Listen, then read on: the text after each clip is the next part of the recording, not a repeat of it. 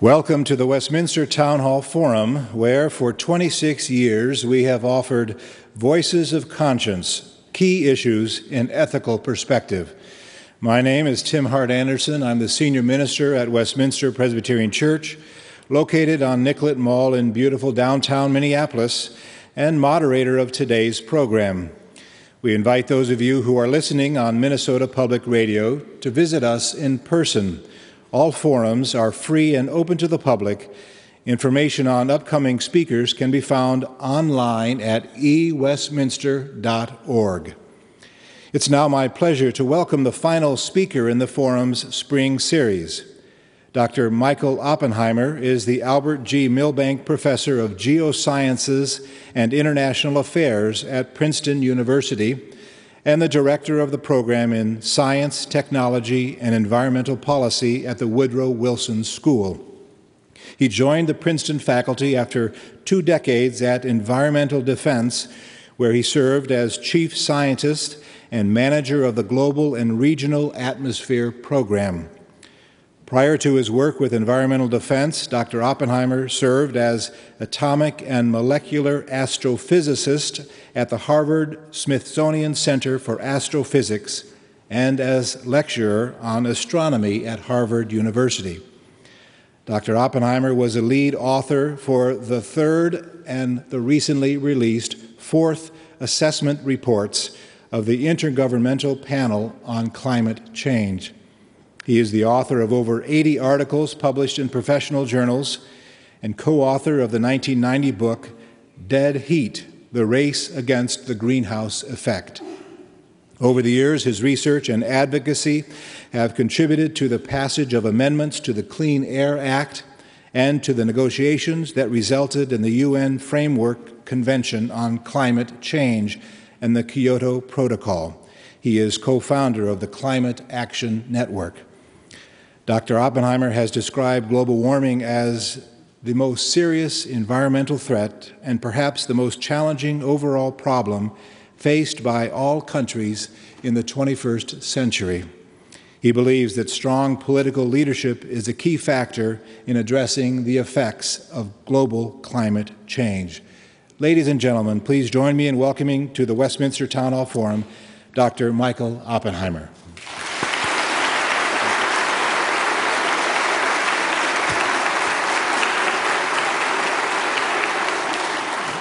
Thank you. It's, um, it's a pleasure and an honor to be here, particularly in this um, lovely church. I went to graduate school in Chicago and have very fond memories of this part of the country. My first wilderness experience was a week long trip in the Boundary Waters canoe area up north. Ultimately, it was that trip and my subsequent wilderness experiences in the western part of the United States and in Alaska, that led me to focus my professional life on learning about and protecting the environment. I made that career choice partly out of intellectual curiosity and partly for ethical reasons. I've long believed that scientists whose education and research are often supported by public resources have an obligation to use their knowledge wisely and to give back something to society in the form of the best judgment they can muster about societal problems based on their scientific understanding. My focus on environment is one way that I can give something back in return for the opportunities that I have been afforded. Not coincidentally, I note that the informing theme of this lecture series is key issues in ethical perspective. I believe that ultimately the ethical perspective must undergird any successful attempt to grapple with the global warming problem. Scientists like me, or economists, or other experts can provide you with reams of numbers and figures, such as the latest reports from the Intergovernmental Panel on Climate Change. Such information provides a critical basis of support for the recent groundswell of attention to the problem by the public and the sudden rise in interest in seeing the problem actually solved.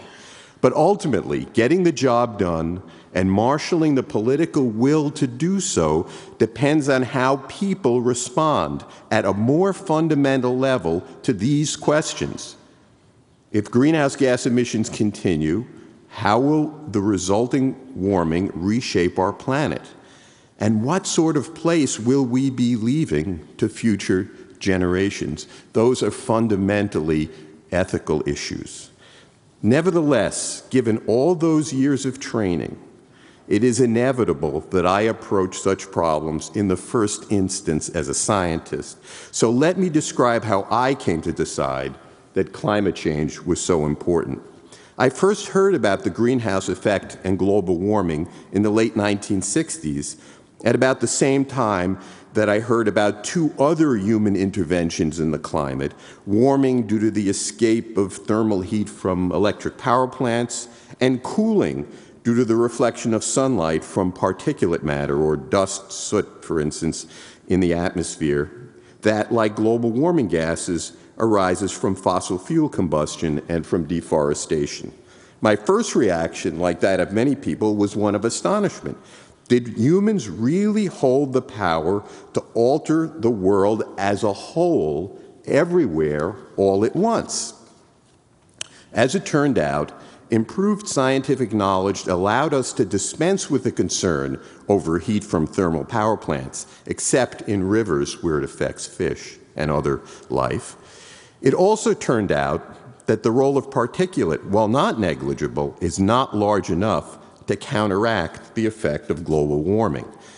And particulates are likely to decrease worldwide, as they have in the US, because they are a threat to human health. You breathe them. So governments are acting to sharply reduce their levels, which may, sort of ironically, actually cause Earth to warm faster in the future than it would otherwise. On the other hand, you can't solve one environment, environmental problem by letting another go on. So it's certainly correct to fix up the air pollution problem.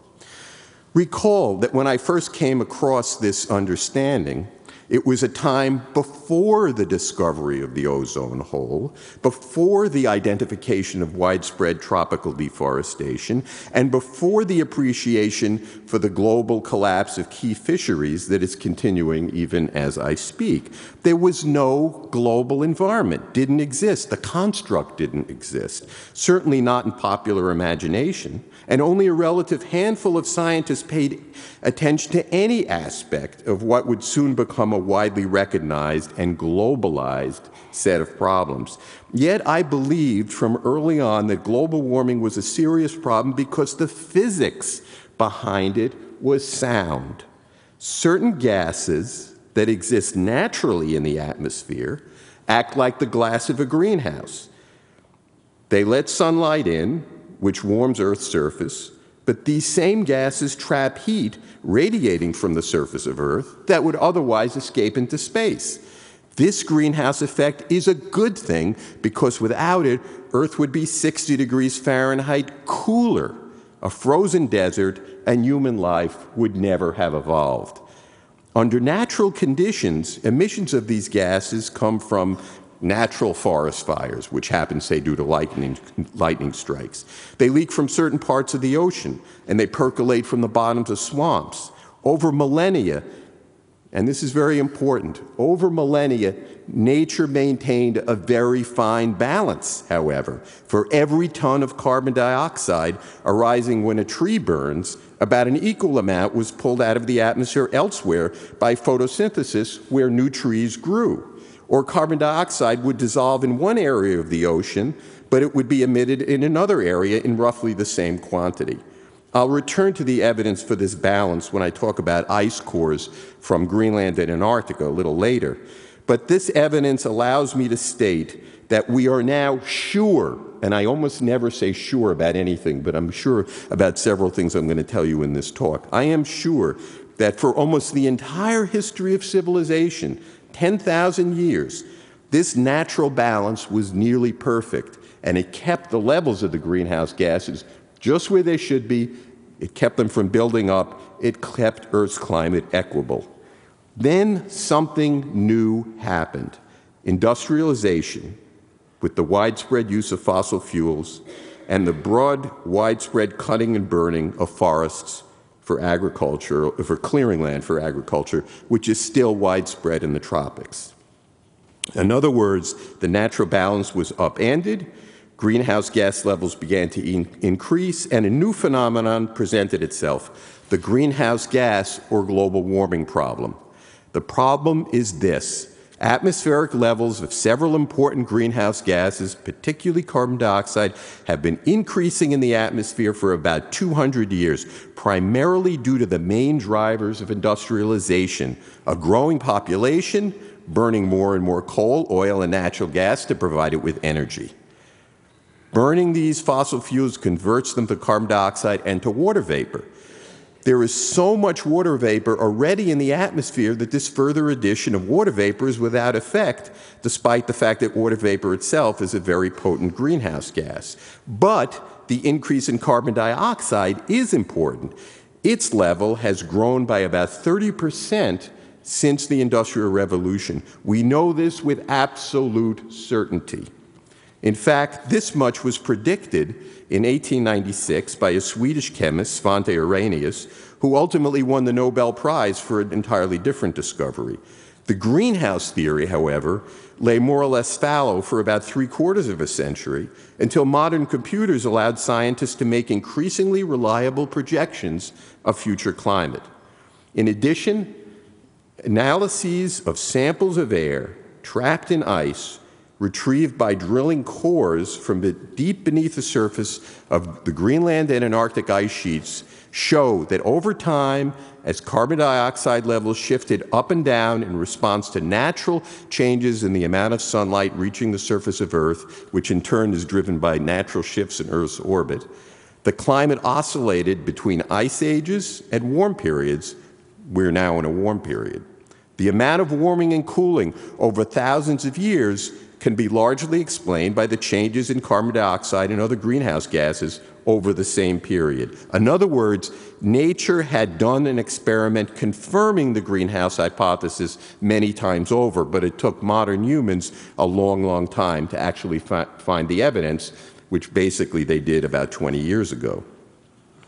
It was also clear from these same ice cores that greenhouse gas levels and Earth's average temperature had been very steady for almost the entire history of civilization, again, reaching back about 10,000 years. And again, the, the, most recent change is due to industrialization in the last 200 years. At about the same time as all this was going on, in the late 1980s, analysis of thermometer data established that Earth was already warming, and less than a decade later, that humans were the likely cause. How do we know this? Why blame humans? Early on, some argued that warming was merely the result of the urban heat island effect, which you're all familiar with, wherein cities retain heat, particularly at night, and remain warmer than the surrounding countryside. But there are no cities in the middle of the ocean, yet the warming was just as notable there. In fact, Earth has warmed about uh, almost one and a half degrees Fahrenheit over the last um, century or so. In addition to this evidence about warming, my colleagues analyzed the geographic and temporal pattern of warming across Earth's surface. It's warmer near the poles than it is at the mid latitudes where we live. The, that and other aspects of the pattern and the way it changed with time was characteristic of the greenhouse gases and could not be reproduced by any other natural factor that causes climate to vary. For instance, some claim that variations in the sun cause the warming we've seen. Variations in the sun can cause climate to change, but we've had satellites up circling Earth, looking directly at the sun, measuring its intensity very accurately for nearly 30 years. And as the Earth warmed over that period, the sun's intensity was rock steady. So the sun hasn't been doing it. Others suggested that the ever present veil of volcanic dust, which reflects sunlight from the surface of the Earth, had diminished, leading to warming. But we measure that too, and in fact, the dust veil has increased, not diminished, and a very slight cooling actually would have resulted over the last few decades if it were not for the greenhouse warming. In the past decade, scientists have made these findings more precise and developed a, picture of the potential consequences of unrestrained greenhouse gas emissions, providing, I have to say, a discouraging view of the future. But this discouraging view is contingent dependent on the continued growth of emissions. And that outcome, I believe, is not inevitable and largely remains in your hands still today. We have two ways to figure an answer to how warm the Earth might become if we do not restrict emissions. And these two approaches give about the same answer. First, our computer simulations of the climate forecast a warming of about 2 to 12 degrees Fahrenheit over this century. 2 degrees would make Earth warmer than it's been in the history of civilization. It would be a relatively rapid warming. Um, but it would, while being harmful to some countries and destructive to many ecosystems and species, I don't think it would be a disaster for most people in most places. And it even arguably would be beneficial to some people in some places. Think warmer winters in Minnesota, for instance. Um, but I would like to point out that inland and relatively high, mid to high latitude areas like Minnesota will warm faster than these global average numbers that I'm presenting to you. So figure an extra 50% into these numbers. But an 11 degree warming, the high end of the uncertainty range, is likely to be an out and out catastrophe. And we have no way to determine as of today which extreme or where in between we are headed, mostly because we do not know what the future emission level of the greenhouse gases will be, but also because our understanding of the sensitivity of the climate to those emissions is still evolving. Scientists always learn more. The other way of approaching the problem is not too encouraging either. Carbon dioxide has now reached levels not, not, seen on Earth for 20 million years. And 20 million years ago, Earth was a much warmer place. And if emissions are not restrained, carbon dioxide will reach, reach levels during this century not seen in about 50 million years. 50 million years. 50 million years ago is a little after the time when dinosaurs were dominant. Earth was largely semi tropical or tropical. There were no ice caps, and if that happened today, sea level would be much, much higher. All that change telescoped into a century or two, that would be unprecedented. Given both the certainties I've just given you and the uncertainties, I think any sensible person would say it would make sense to slow down the pace of emissions while we learn more, a point I'll return to later. What effects would all that warming bring along? As science has evolved, three consequences of climate change have particularly troubled me. First, first are the potential effects on water and agriculture, particularly in the developing world. For years now, as projections of future climate have become more and more finely honed, certain predictions have remained robust, including the expected reduction in precipitation and runoff of water for drinking and agriculture in developing countries, in semi arid regions, such as those in sub Saharan Africa, where malnutrition is endemic even today, even before these problems start. This situation can only worsen in a greenhouse world. So here we have a fundamental ethical question. Don't the countries that emit large amounts of greenhouse gases, including the US and China, have an obligation to the countries that currently and for the foreseeable future have negligible emissions like those of southern Africa? By the way, it's worth noting along the um, the way of self interest, that it's not just the developing countries that face this water shortage, it's the entire Mediterranean basin, and it's much of the southwestern United States as well. I have two other major concerns the effects of sea level rise along the coast and the threats to ecosystems and species. Um, Again, in both cases, there's one salient factor the disparity between the relative ability of rich countries like ours to deal with the problem, although still to a limited degree, even as these countries pump out growing amounts of the greenhouse gases, and the slender capacity of those in many, many developing countries like Bangladesh, which is almost entirely at sea level, to do so, even as they contribute little to the problem. But as Hurricane Katrina showed, there are vulnerable populations even in rich countries. From a very personal point of view, from some deep corner of my own psyche arises a different concern, one that at the end of the day may be why I devote so much time to this issue, and that is the idea of loss the loss of place, the loss of species, the loss of people. Everyone frames problems differently. For me, as an average human being, rather than as a scientist, the losses, ultimately, are what grab my attention. I don't intend to give you a complete list, it's too depressing and too paralyzing, but I would like to present a couple of examples. As I do, keep in mind the story of human progress, as we've seen it, has forever been one of loss and renewal. To some extent, we shed cultures, we shed languages, and particularly in the US, we shed homes, hometowns, jobs, and even each other as we move rapidly from place to place. What is unique about the losses associated with global warming is that they will be worldwide, largely irreversible, affecting every aspect of life simultaneously, and for most people, involuntarily imposed. And that makes it a different kind of loss. With respect to the vulnerability along the coast, some of those, lo- which you may not care about first, but I live on the East Coast, so Give me a break. With respect to vulnerability along the coast, some of those losses will be immediate. Think of New Orleans, devastated by Hurricane Katrina, perhaps never to return as a great city. Half an American city wiped out in peacetime. Inconceivable. Katrina was not caused by global warming, and we will never know whether or how much global warming contributed to increasing its intensity. It may have.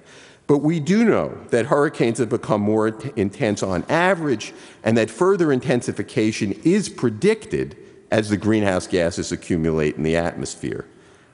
Other losses along the coast will occur gradually.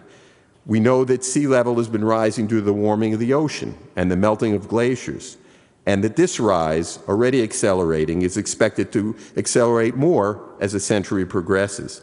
A higher sea level means we should expect to be fighting a losing battle along the coast, with increasing effort needed to protect infrastructure, beaches, wetlands, and ultimately the need to abandon many places because it just costs too much to protect them. We're not going to pay for it all. But in combination with stronger hurricanes, the consequences of a higher sea level could be devastating in many places because, aside from planned withdrawal or planned seawalls, occasionally something unplanned, like a big hurricane, is going to happen and catch people unawares. Of course, there was another loss in New Orleans, hopefully temporary our trust in the ability of government at all levels to foresee, anticipate, and plan for disaster, as well as provide rescue, comfort, and recovery during and after a disaster.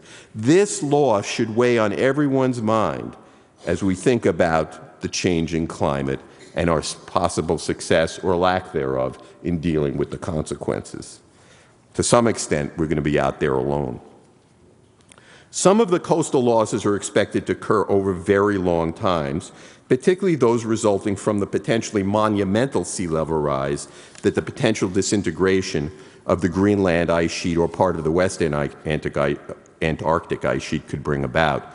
The time over which the latter could occur is at least centuries and perhaps more than a millennium. Some people dismiss, dismiss such phenomena as irrelevant, uh, but consider a 20 to more than 40 foot sea level rise, which is what is as at, at stake if these ice sheets begin to disintegrate would necessitate large scale withdrawal from the coast all over. The coast as we know it would disappear. Although certain high value areas would probably be protected, and I venture to say where I live, which is Manhattan, is a candidate for, for that. But we can't protect the one third of Florida that a 20 foot sea level rise would drown permanently or the totality of the Gulf Coast inland as far as Houston, that a 50 foot sea level rise would eventually submerge. But leaving the, island, but leaving the uh, inland loss aside, think of the cultural loss. Entire island nations and their culture permanently drowned, their cultures lost forever. And think of what lies near sea level that we can't move and we can't protect the Cathedral San Marco in Venice, the temples of Mahabalipuram in India, the monuments along the mall in Washington, D.C., to provide just three examples. Aren't these worth protecting for at least a millennium? As astonishing as the scope of loss may be, keep this in mind. Despite the long time scales over which disintegration of an ice sheet may play out, these outcomes could begin and be irreversibly determined by the greenhouse gas emissions occurring over the first half of this century. We could set it in place irreversibly. We know this from consideration of the polar ice extent in earlier times. When the poles were about as warm as they could become within the first half of this century, given just middle of the road assumptions about what emissions are going to do, polar ice sheets were likely smaller and sea level likely higher by somewhere between 13 and 20 feet and that's for a relatively modest warming. Only a decade or so more of ignoring the problem may make this outcome inevitable simply because we can't turn around the supertanker of the global economy fast enough to reduce fat emissions fast enough to do anything about it. We need to get off the dime now. The third category of loss that particularly concerns me is, is that of ecosystems and species. And the overall scope of this projected loss is staggering. 30% of all species would become vulnerable to extinction for a warming of about up to about 5 degrees Fahrenheit, which is in the range of what occur, would occur to the middle or end of the century, and perhaps as much as 70% vulnerable to extinction, 70% of all species for a few more degrees of warming. Here again, I'll rely on one particular example. The Galapagos, Darwin's touchstone, exists in a precarious climatological balance. A mild current from the north, the cold Humboldt current from the south, and the episodic dousing during El Ninos that bring warm waters from the west. Typical of this strange mix, which I saw myself last year. Penguins at the equator. That's thanks to the cool Humboldt current. But even a small shift in climate may throw this system out of whack destroy the synchronicity of climate factors, and eliminate the special conditions that allow this niche to thrive. There are many other such examples the rich cloud forests of Central America, coral reefs worldwide that are vulnerable to bleaching and mortality for even modest warming. What are the ethics of initiating such massive losses, all in the course of a century? And let me bring it back home a little bit. What can you expect here? More, milder winters, yes, but more heat waves, and people die in heat waves, particularly in urban areas. 40,000 died in Western Europe in a heat wave in 2003 due to the effects of heat. Summer, there'll be more uh, precipitation overall, but probably an increased frequency of drought in summer. But ironically, when it does rain, the rain will come in more likely in drenching storms with two, three, four, five inches of rain that create flooding. Forest fires are likely to become more widespread, and overall, the level of waters in the Great Lakes are probably going to drop, which has many, many effects which will ripple throughout your, the system that, that is life here. But it doesn't have to happen. We still re retain control over most of the outcome. The recent report from the Intergovernmental Panel on Climate Change makes clear that there will be additional warming, but we have the option to assure that it would be modest in size, small enough for most people to adapt, even in poor countries, slow enough, gradual enough for most ecosystems and species to adjust. Most important, the technology to begin to fix the problem already exists, and the cost of implementing these technologies is not large, something of the order of a decrease of a tenth of a percent per year in global GDP. The obstacles are political, not technical, and not economic to begin to solve this problem. The good news is that public opinion polls, our leaders at the state level, the Congress, and even most recently the Supreme Court are giving strong signals that the country is getting ready to get the job done. Concern has been raised that China and other developing countries will never agree to these to limit their emissions, China having a lot of coal. But China has a terrible air pollution problem due to fossil fuels. Very large exposure to the effects of global warming, particularly along the coast. A lot of people living in low-lying areas an incipient but vibrant local environmental movement, and increasing recognition, even concern, about global warming in official circles. When I was a child, I, along with many of my friends, and maybe some of you, thought there was a strong chance that we would see nuclear annihilation in our time. It hasn't happened, because despite all the obstacles, countries with apparently divergent interests found a way to come together. It can happen again. In the meantime, you ought to do your part because if you do it and you see it's doable, it gives your politicians a little bit of steel in the spine to do what they need to do too.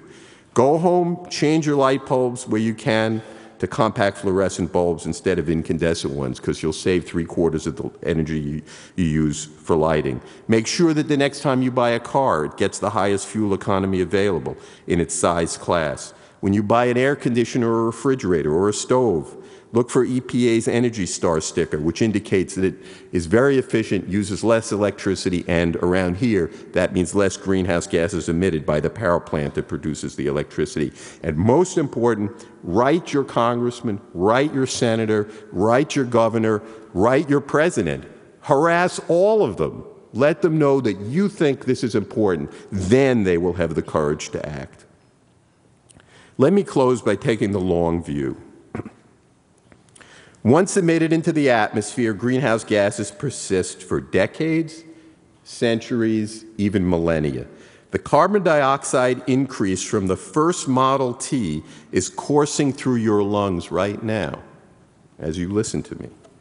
But at the same time, consider the revolutionary changes over that period in the way we live. At that time, transport was horse drawn and the U.S. had just emerged from being a wood fueled economy. Despite the Wright brothers' adventures, air travel was to remain a curiosity, unavailable to the average American for nearly 50 years. Lap laptop computers were unimaginable. The context of life changed with lightning speed, and our world can be expected to experience change at least as sweeping in this century greenhouse gases or no greenhouse gases, new energy sources, new modes of transportation, new modes of communication. While these transitions are occurring anyway, let's guide the change. Let's use change as an opportunity to reduce the threat of global warming rather than making it even more intolerable and gambling away this wondrous planet before future generations have the opportunity to enjoy it. Thank you.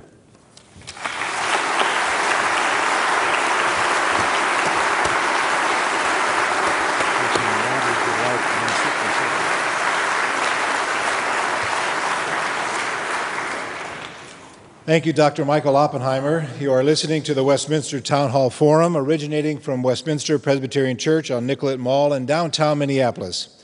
I'm Tim Hart Andersen, Senior Minister at Westminster and moderator of the forum. Our guest speaker today is physicist Dr. Michael Oppenheimer. While the ushers collect questions from the in house audience at Westminster, I'd like to thank the forum's many supporters, especially the sponsors of today's event, the James Ford Bell Foundation and the James Ford Bell Museum of Natural History, located here in Minneapolis. We invite you to listen to the Westminster Town Hall Forum again in the fall for our series From Generation to Generation. Further information is available online at ewestminster.org. And now, Dr. Oppenheimer, if you would return to the pulpit, I will present the questions from our audience. First one concerns the resistance that we read about in the papers. Why is there resistance among some scientists to the idea that human beings have contributed to the warming of the planet? There are a few thousand experts on all aspects of this problem worldwide, and there are maybe five who don't agree that it's going to be a serious problem. I am not a judge of the human mind. I don't know why people have the attitudes they do. I do know that no problem this complex ever reaches 100% unanimity in any expert community. And as far as I'm concerned, 99% is enough. Yeah, thank you. Is technology available to enable the burning of coal without putting CO2 into the atmosphere? Technology under development called carbon capture and storage would remove the carbon dioxide from, say, the stack of a power plant before it's released in the atmosphere by a chemical process, then regenerate the carbon dioxide under a uh, controlled condition and bury it deep underground in either an, an old oil well or what's called a deep saline aquifer, a stable formation about a thousand feet down. This is already done in enhanced oil recovery, but we've never tracked the carbon dioxide to see if it stays underground. Scientists are right now trying to see if this actually works. If the carbon dioxide stays underground, not for 10, 20, or 30 years, but for 100, 200, or 500 years, it'll help us solve the problem. We should have an answer to this within a few years. What combination of alternative energy options do you think would be most effective in replacing the fossil fuels we are now burning? Everybody's got a view of what they'd like the world to look like. Mine, for the long term, say 75, 100 years from now, is that most of the energy we use is generated by capturing solar energy, possibly passively uh, by solar voltaic cells, which convert uh, solar energy to electricity the electricity could be used directly. It could be converted to hydrogen gas by electrolysis of water. The hydrogen gas could be piped around just like natural gas, could be used to generate electricity, could be used in power plants, could be used to power automobiles. There are some problems using hydrogen to uh, power automobiles, so there are other ideas about how to um, improve automobiles in the future, which would be less dependent on um, on uh, fossil fuels and produce less carbon dioxide. Uh, one of them is an onboard fuel cell uh, uh, dominated by um, natural gas, although there is some carbon in natural gas, so it doesn't 100% solve the problem. There are many ways that are being looked into. So my basic answer is a solar hydrogen economy for the distant future, but you can't get there right away. In theory, we could do it today. It would be much too expensive. You'd, you'd probably say, let the world get warmer. I don't want to pay that much money. Maybe not you, but many people would. Um, so the question is, how do you bridge over to a world like that? The answer is step one, let's stop wasting so much energy. Let's use the technologies we have available to increase the efficiency with which we use energy. Uh, the recent report of the Intergovernmental Panel on Climate Change noted that most experts think that about a 20% decrease in the amount of energy we use could be achieved with existing technologies, mostly by increasing efficiency, and much of that would come at a cost saving because you don't pay for the fuel anymore. Beyond that, a switch um, away from coal toward natural gas to the extent natural gas is available, and then some carbon capture and storage, and some people argue an increase in nuclear power. My own view on nuclear power is um, ambivalent at best because until the waste disposal problem is solved and until nuclear facilities are secured against terrorist strikes and against diversion of materials for making weapons, I don't think we can allow their expansion. And uh, recent um, polls indicate the public would uh, is ambivalent about it too, and in particular, nobody wants one within a mile or two of their house. So I don't think the U.S. nuclear industry is about to expand. Uh, continuing in that same vein, a question about uh, the, the, impact on, the, on global warming of aviation versus vehicles, cars, trucks. The direct effect of aviation is that it emits about 3% of the carbon dioxide that goes into the atmosphere. Not huge, but the thing is, it's growing much faster than most other sectors of the economy, or, or if you look at uh, the 20, 30, 40 year trend. If you look at the last few years, there's the ripple effect of 9 11, which slowed down the industry. And so most uh, observers, particularly in Europe, have come to the view that uh, the, there needs to be some incentives to the aviation industry to get even more efficient. They do pay a lot of attention to fuel economy in the industry because fuel is a high percentage of their costs.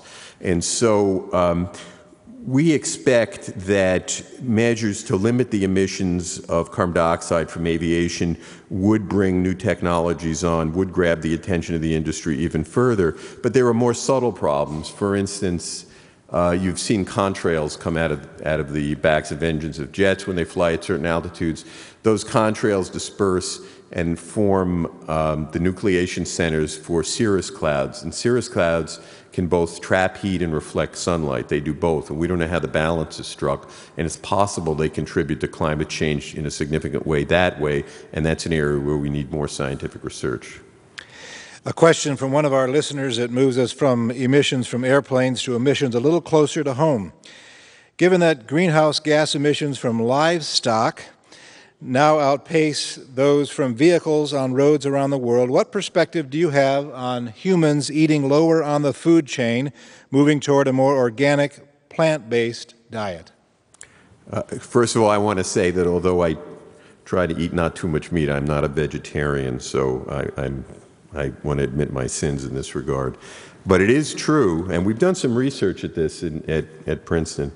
Uh, it is true that th- there's a lot of waste in converting uh, protein into animal feed and then eating the animal instead of eating the protein first. And there are a lot of aspects of the environment would be improved if there was less emphasis on uh, meat and more em- emphasis on uh, vegetable protein as a direct human uh, uh, food.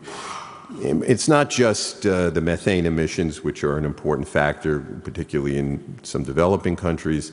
It's, um, it's also um, all the nutrients that are used to uh, grow feed corn and the, and the way that they wind up getting into the ecosystem has a tremendous effect on the uh, eutrophication downstream, particularly in the Gulf of Mexico. So all, the, all of the uh, nutrients that are used in agriculture in the whole Mississippi basin wind up there down in the Gulf, and it's causing a lot of damage. So we need to take a close look at the food system and consider carefully what our unintended actions are. And there, you can make your own choices, and there is a legitimate argument for reducing dependence as an individual on meat and focusing more on non meat.